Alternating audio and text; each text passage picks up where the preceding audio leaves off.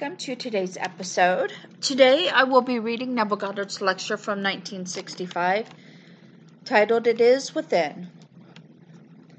Tonight's subject is It Is Within. As we are told, the kingdom of God is within you, and the kingdom of God contains all. There is nothing outside of the kingdom. These words were addressed to us individually. You mean that you seated here a small little person within a room much bigger than yourself, and the room but a little aspect of a bigger building, and this tiny little spot on the earth? And then you go out in this fabulous world, and I'm addressing you? And you contain the whole? I mean that seriously. All that you behold, though it appears without, it is within. In your imagination, of which this world of mortality is but a shadow. Blake, Jerusalem, Plate 71. Let me share with you an experience which I am convinced everyone must have, for I can't see how I can persuade anyone that what I have just told you is true. If you can only come to the individual experience, I can't for one moment believe I could take this platform forever and persuade others that all that they behold which seems so real and so objective is really within them. But an experience could do it. So let me share with you an experience. I found myself on a crowded subway, crowded more so than the little eggs in a shad roe. If you've ever had a shad roe, or the roe of a sturgeon, or the dolphin, and these numberless little dots, each a potential fish, whether it be the dolphin or the shad or whatever it would be, and the subway, many, many cars, and the train is as long as the station would allow, and every car as crowded as the little eggs of the shad roe. But when I say crowded, I mean crowded with people. And here are these perfectly lovely ladies, beautifully gowned. I could hardly believe they were on their way back, or on their way to work. They seemed that they must be on their way to some fashion display, beautifully gowned. I turned to my friend David, David Morton, who's here tonight, and I said, Can you believe that all this is within us? How could I persuade anyone in this world that all this, not only all these lovely ladies, beautifully gowned, but here is now the conductor, trying to get through, and he can't. It's too crowded. He's screaming to the people pushed against the doors to be careful, because there could be an accident. The doors would simply fly open by the mere pressure. But they couldn't help it, it was simply crowded. Excuse me, David agreed with me that it's almost impossible, if not completely impossible, to persuade oneself that this could be the outpicturing of one's inner activity. But how to persuade another that all that you behold, though it appears without, it is within? In one's own wonderful human imagination. And so we agree that in spite of Blake's wonderful vision, that nothing could really reveal it to man but an experience. That's all that could do it. Then came that moment when David and I got off the car. He had a big letter envelope, and in it he had many letters, and he asked me to post them for him. So he gave me the letters, then that meant we would simply separate and go our separate ways. He to some other place, and I either to the post office or to some mailbox, and post these letters for him. I took the letters and I didn't read the addresses, but I simply looked at them to see if they were properly, I would say, stamped. Well, I was satisfied that they were stamped. As I turned to him and promised him I would mail them, I awoke, and here I am on my bed. And that experience was just as real as this experience right here now. Was it not all within me, this entire train? As many cars as the station would hold, each car crowded to the gunnels? And here is David agreeing with me as we quoted Blake. We quoted Blake from beginning to end. He and I agree that not only we couldn't pers- not only we couldn't persuade ourselves of the reality of something, inside, for everything seemed real on the outside. Here are these lovely ladies, beautifully gowned, everything beautifully done, everything perfect. I touched him, I got his letters, that was something objective to me, and then we agreed that not a thing in this world could truly convince us of the reality of the statement of Blake, that all that you behold, though it appears without, it is within, in your imagination, of which this world of mortality is but a shadow. So there I stood, taking his letters. I waved to him as he departed towards his place, and I toward the mailing of his letters. And holding these letters, seemingly I awoke. I woke on my bed. That happened yesterday morning. So here a perfectly wonderful experience of the reality of all within. It isn't without at all. As Blake tells us, I am in you. In your bosom I reside. And you in me, I in you, and you in me, mutual in love divine. But the weary traveler could not believe it, and so he turned down the valley's dark. What man will believe it? So you tell a man, I'll show you how to prove it and you see what isn't there to be seen, and you look at it, it isn't there, but in your imagination you can see it. And you persuade yourself of the reality of what you're seeing in your imagination. And to the degree that you are self persuaded of the reality of what you are imagining, it will take on an objective form. Well, it may take it on in 24 hours or two years if you really believe in the reality of what you are imagining well, when it takes on that objective form and becomes an objective fact, between your imaginal act and the objective fact, so many things happen that seem to you outside of yourself and so natural and so real that it's outside. You can't relate it to your imaginal act. And so you deny your own harvest. You can't believe that what you're doing there what you now see on the outside is in any way related to what you did on the inside. Yet all ends run true to origins, and you and I today are bearing the fruit of some forgotten blossom time. We don't remember it. What child in this world did not, as a little child, I know I did, dream noble dreams of saving people, of doing all kinds of things? just running in, if you were born as I was, on a little farm. They wouldn't call it a farm in Barbados, but to me it was a farm because we had all the animals. And so we had bulls and we had stallions and we had these things, and I would see them breeding. Then we knew the power of these beasts. And I entertained the thought of one day uh, saving someone from the bull or from the stallion where some little girl got away and found herself in the stall.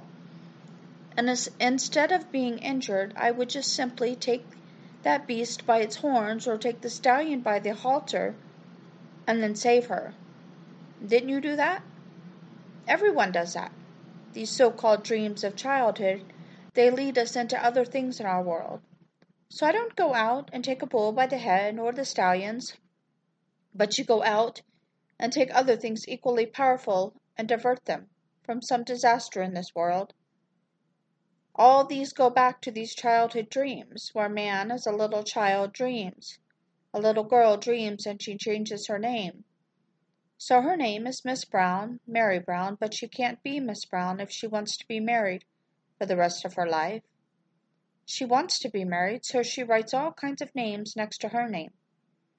So she loses herself in this wonderful act of writing another name and trying to feel what it would be like if I were Mrs. Jones or Mrs. Something else. All this, and you think it silly. I can see my mother now coming over my shoulder when we were all around, and this is a way back. I was born in 1905, and we didn't really study, but we had to appear as though we did. So there were nine brothers and a sister, and she would come occasionally over our shoulder and wonder what we were doing. This night in question she came over my shoulder. She read. She said, Neville, what are you doing? I couldn't deny it. There it was. She picked up the paper, and I'd just written out, I wonder who's kissing her now. Well, that was my homework. I was dreaming of something entirely outside of that world. And so it was a place of the time, or a piece of the time, and I simply heard it, loved the little thought behind it, and I wondered, who was kissing her now? While mother smiled for a moment, she didn't smile in my presence. But she went to the veranda and told my father what I had just written out. They both had a hearty laugh over that statement. All that was within me. It wasn't on, at least, I wrote it on the paper. I'm getting at I'm getting at it this. David and I, yesterday morning. But David was in me. He's here physically tonight, objective to my presence, and yet yesterday morning he was as real as he is now sitting in this room. And he and I agreed that we can't become self persuaded by argument. We can only become persuaded by an experience, and it will take an experience of God in man to reveal the statement of Blake that all that you behold, though it appears without, it is within, in your imagination, of which this world of mortality is but a shadow. We are inwoven into these cruel roots of the brain to die the death of six thousand years. At the very end, after we have died the death of six thousand years, we will come out and we will be God Himself. That God is each man, and each man is that very God. But he doesn't know it, he doesn't know it now. So when we're told the kingdom of God is within you, Luke 17:21, how can man looking out not only on this little world of ours, but into the heavens, you mean the sun, the planets, the moon, and all of the galaxies beyond the wildest dream of man, all are contained within me? It must be true if I am God. But you mean that everything in the world, all the galaxies, I don't need some little airship to take me there. It's all contained with me. It's the most fantastic concept in the world, and yet it is true. Now let me share with you an experience. We read it in the story in the ninth chapter of the book of Mark. And then he took the little child into his arms, embraced him in his arms, and he said to them, Whoever receives such a one as this little child receives me. And whoever receives me receives not me, but receives him who sent me. Verse 37.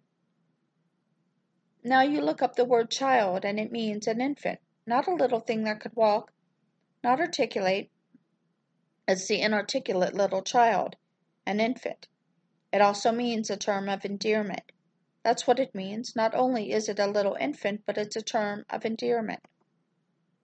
Now, just as I had this experience yesterday morning, Think of the entire story of Jesus Christ as such an experience, or it is only an acted parable.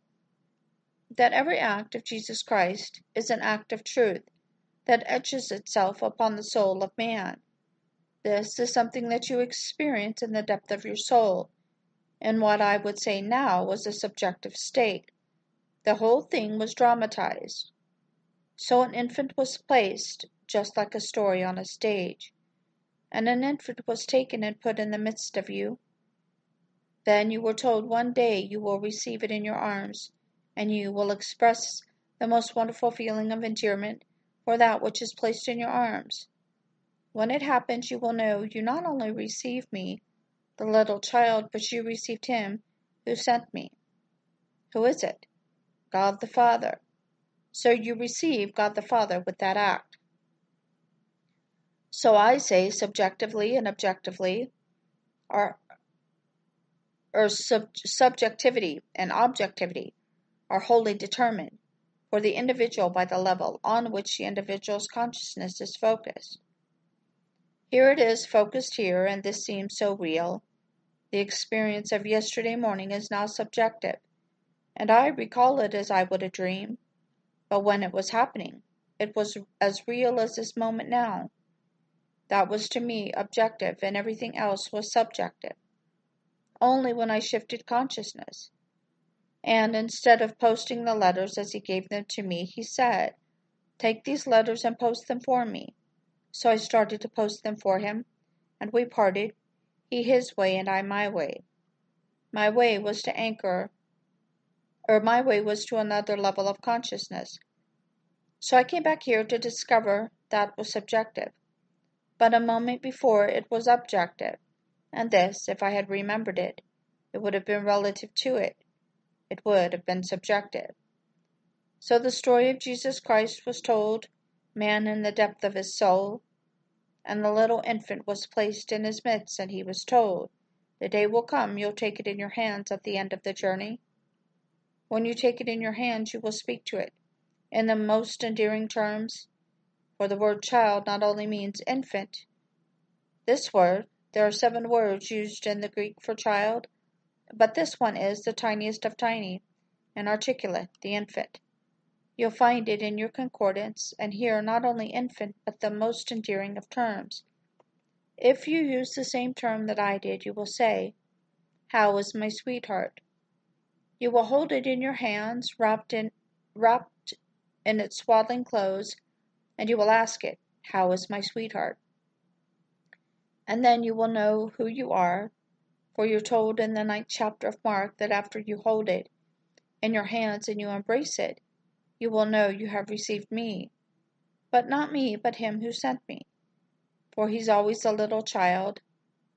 So Jesus Christ must always be spoken of and thought of as a little child, the symbol of your own entrance into the kingdom of God. But your entrance into the kingdom of God is accomplished with the power of God. So you received not only me, the little child, but received him who sent me. Well, who sent me? God the Father. And so you will know this entire mystery. The whole vast world is within you. It appears without, but it really isn't without at all.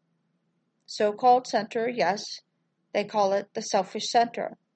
That's without, but the circumference, that which includes all things, that's within. Now try it. Try it this night. You can't quite grasp it until something similar happens to you. But you can try it and prove it. Well, I want to be, and you name it. I want to be bigger in my profession. I want to hold a bigger job, make more money. I want to live in a better place. You name it. I say everything is within you. Well, now, see it as you would see it were it true, and bring someone who seemingly now exists without, but they don't really, they all exist within. Bring them into your mind's eye and let them witness this accomplishment. Bring everyone who would actually rejoice with you, were true. So you bring them in your mind's eye, and you talk with them inwardly, as though you talked with them outwardly. Believe in the reality of this imaginal act. This assemblage is implying something, and whatever the assemblage implies, it will create. So you take this wonderful assemblage of friends, and then their conversation, whatever that conversation would imply, but you make it, you control it, and you make it imply the fulfillment of your desire. When it comes to pass and it is objectified on the screen of space, you may forget what you did. It's going to happen so naturally and so normally, you may not relate it to what you've done. But try to remember what, you do that you may know that the whole vast world is within you, little as you are. Small as you are, judged by these standards, you contain the whole vast world.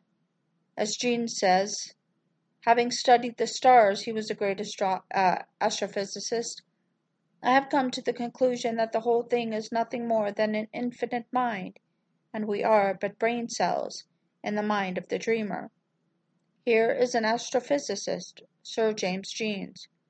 Well, I'll tell you, you are God. Every being in this world is God, very God, and contains within himself everything in this world. But he doesn't know it.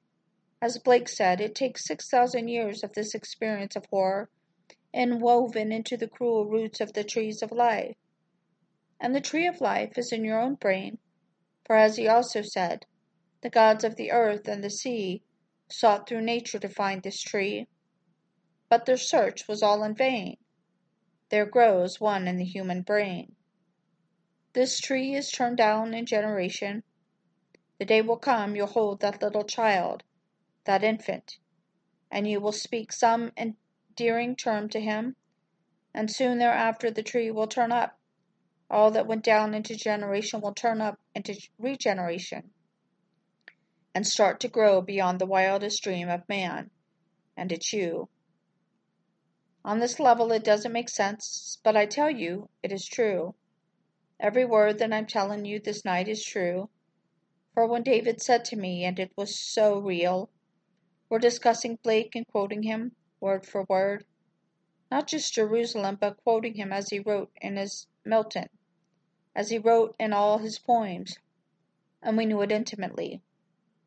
Then I said to David, How can one look at these beautiful ladies, look at them, each more beautiful than the other, and all lovely and yet so crowded that you couldn't move, and yet you could see exactly what they were wearing? It seems strange. Every one was apart, and yet the train and the cars so crowded that the conductor, who couldn't get through, is calling on us to please not push any more towards the door because some accident could take place. And David and I are discussing the beauty of these women. And how could I believe this one here that I could touch? I wouldn't touch her. I touched David. I wouldn't touch these lovely ladies. I just looked at them. How could I believe that she is in me? and he agreed with me. You can't. How could I be persuaded that everything that I am seeing now is actually taking place within me? We both agreed that would be an impossible thing. But, if impossible to us, how would I persuade another that it's taking place in them? That we gave up completely. And then he gave me his letters. I departed from him to wake to discover how true, true Blake was was it not all within me? Did not everything that I see take place in me? So you come back and you put him to the test. So when I came back into this world, the world in which I woke, which is this world, was no more real than that world from which I had just departed. There was a change of consciousness from one level to another. That would that world that to me, when I was on it, was objective, faded and became subjective, and this world to which I returned, which was relative to its subject, subjective, became, became objective. Now, if it is true that everything that I behold, though it appears without, it is within, in my imagination, and all these things that seem so real are but shadows, then I can throw a shadow can't if I know who the light is. He said, I am the light of the world. If I am the light of the world, all I need is an object to cast a shadow. But he doesn't stop there. He said, We are the light of the world. We are the light of the world. So all I need is simply an object or a combination of objects, which would imply something, and being the light, I can cast a shadow and throw it on the screen of space. Well then, try it. All you have to do is simply test it. Just try it. So bring into my mind's eye that which would imply the fulfillment of my dream, either for myself or for another. Then, having seen it so clearly in my mind's eye, let me breathe in, breathe it in just as though it were true, and let me feel the thrill of fulfillment, of accomplishment, and just let it rest. See if it doesn't objectify itself on this level. For you and I are living on this level most of the time. At least two thirds of our life we are on this level. One third we live in an entirely different level. We call it sleep.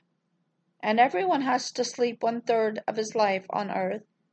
Just imagine a man lives 90 years, like Churchill, and 30 years of his life was lived in sleep. We know that, knowing the old boy as I have read about, uh, has, as I have read about him, the chances are he spent more than 30 years in sleep.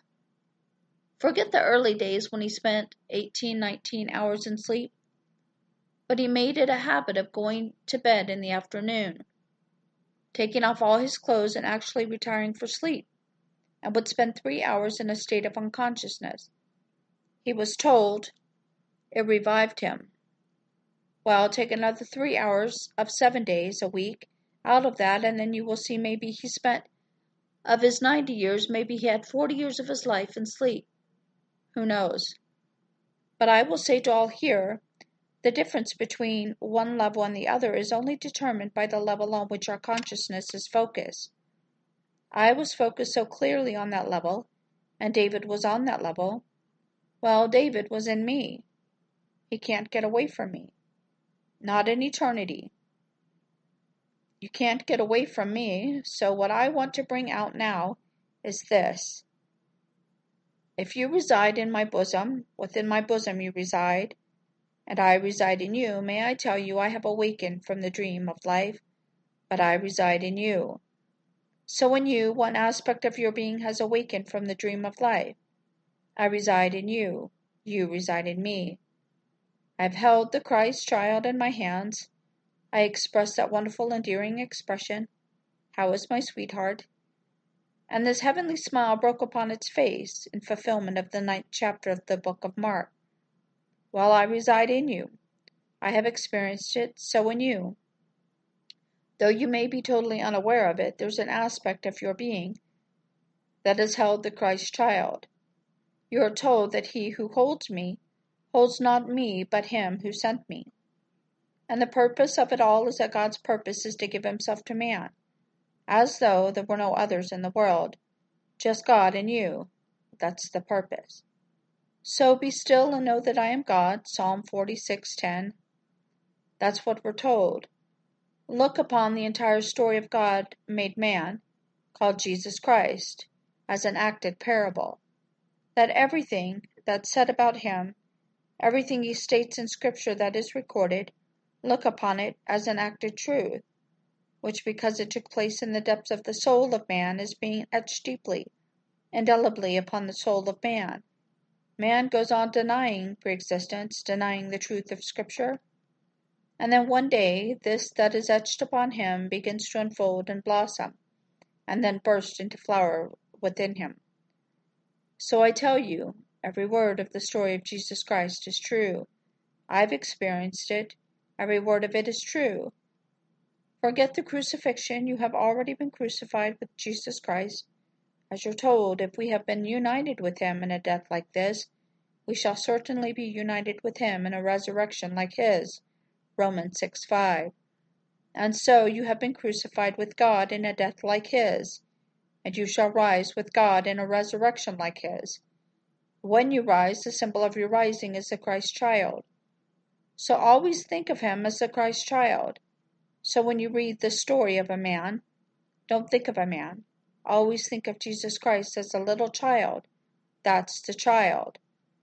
If a man played the part and took from the crowd a little infant and set it in the midst, and then tells the story, now here he tells a story to the little child, puts it in the midst, and then he takes the little child into his arms and embraces the child, and makes a statement Whoever receives such one, the little child receives me.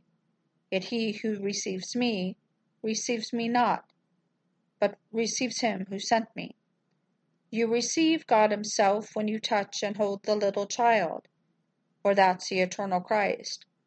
Not any man that walks the face of this earth at all, for when you see him you will know him, you know why you will know him? Because you are like him. It does not yet appear what we shall be, but we know that when he appears we shall know him, for we shall be like him. 1 John 3 2. If you're not like him, then you haven't seen him, haven't seen him at all. It's just like you, only raised to the nth degree of beauty, of majesty, of a strength of character that you could not conceive that you on this level could ever attain. But I tell you it's all true. Every word of it is true. So think this night of you seated. Maybe you're unemployed, maybe you have debts, maybe you have, well, all kinds of problems. And the whole vast world is contained within you. But the whole vast world, not some little aspects of it. The kingdom of God is within you. It contains all. And if there are three billion walking the face of the earth today, and if tens of billions will walk, Tomorrow all are contained in you, but everything is contained within you. All the races, all the nations, all the co- continents, the mountains, the seas, the rivers, all are human, and it's all you. So don't think for one little moment you're a tiny little thing. And if I could persuade you this night to assume greatness, far greater is it to be conceited than to have a little tiny stupid opinion of yourself your God. God became man that man may become God. Philippians 2 5.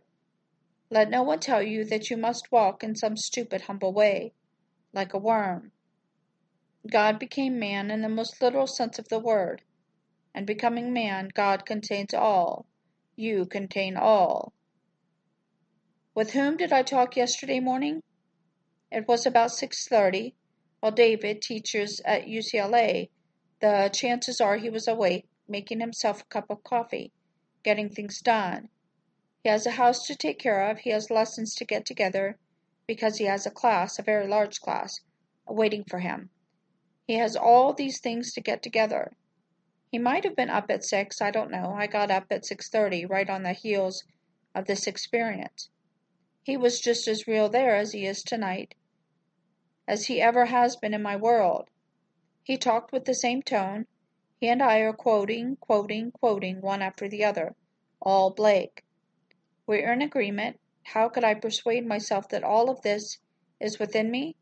How could I ever think for one moment these beautiful ladies, all completely lovely, like going to some fashion display?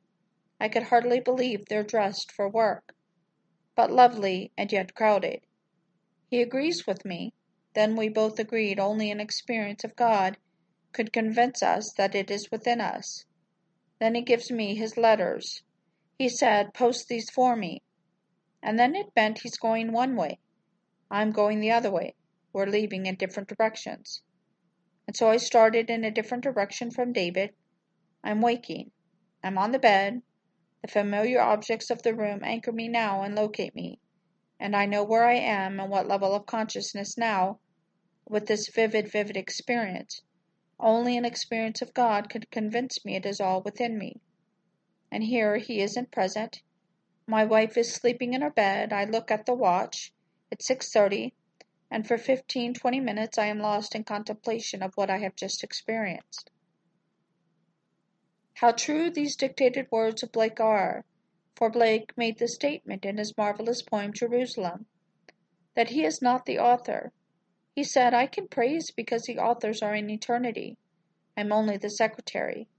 It came through me, dictated 12, 1230 lines at a time, and what should be the labor of a lifetime came as though it came without labor. This enormous poem of a hundred plates that you couldn't buy an original today for love or money. Yale has the one copy that is illustrated and colored, but you couldn't buy it from Yale for a million dollars. They wouldn't sell it for any price. He only left five copies behind him, one that Yale has it completely illustrated and all beautifully done in color. The others are illustrated but not colored. These are these five I would call the originals, and you couldn't buy Jerusalem for any money in the world. He claimed he did not write it. He claimed the author was love, the spirit of love. Well, the spirit of love is God. God is love. So every morning the spirit of love would wake him, spreading his beams of love over him as he dictated the words of this mild song, and it came twelve twenty, thirty lines at a time. These are the words. All that you behold, though it appears without, it is within, in your imagination, of which this world of mortality is but a shadow. Blake uses the word bosom, as you would imagine as you would imagination. They're interchangeable. Then we're told, in your bosom I exist, I reside. Then he tells us, ever expanding in the bosom of God, the human imagination. The bosom of God is simply divine imagination. There's no limit to expansion. And you and I, with our human imagination, one substance with the divine imagining. We are expanding forever with divine imagining. No limit whatsoever to translucency, to expansion. We reached the limit of contraction when we became man here. Then comes that turnaround, where the tree turned up and we hold the child in our hands the symbol of the reversal of the powers within us. Then that endearing term, and you call it. What you will call it, I don't know. But I know in my own case, when I took that Christ child in my hand, automatically, I can hear it now, how is my sweetheart? These are the words that I used. And in and this heavenly smile broke upon the infant's face. Then the whole thing dissolved, and I was back on this level. This mortal eye, where man cannot beget a child, he can sire one, but he can't beget one, and yet here I begot one. And so in the midst of us he took the child. Listen to the words. And he took a little child and placed him in the midst of them.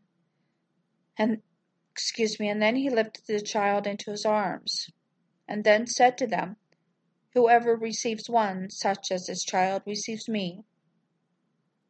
But he who receives me receives not me, but him who sent me. It's a drama, as though I went this night to the stage, to the theatre, and a man came on among the people and took a little infant. And you would think a little infant and a man. That's not it at all. He's putting the infant in the midst of every person in this world. Who is playing the part? God is playing the part. He tells you he is a little child.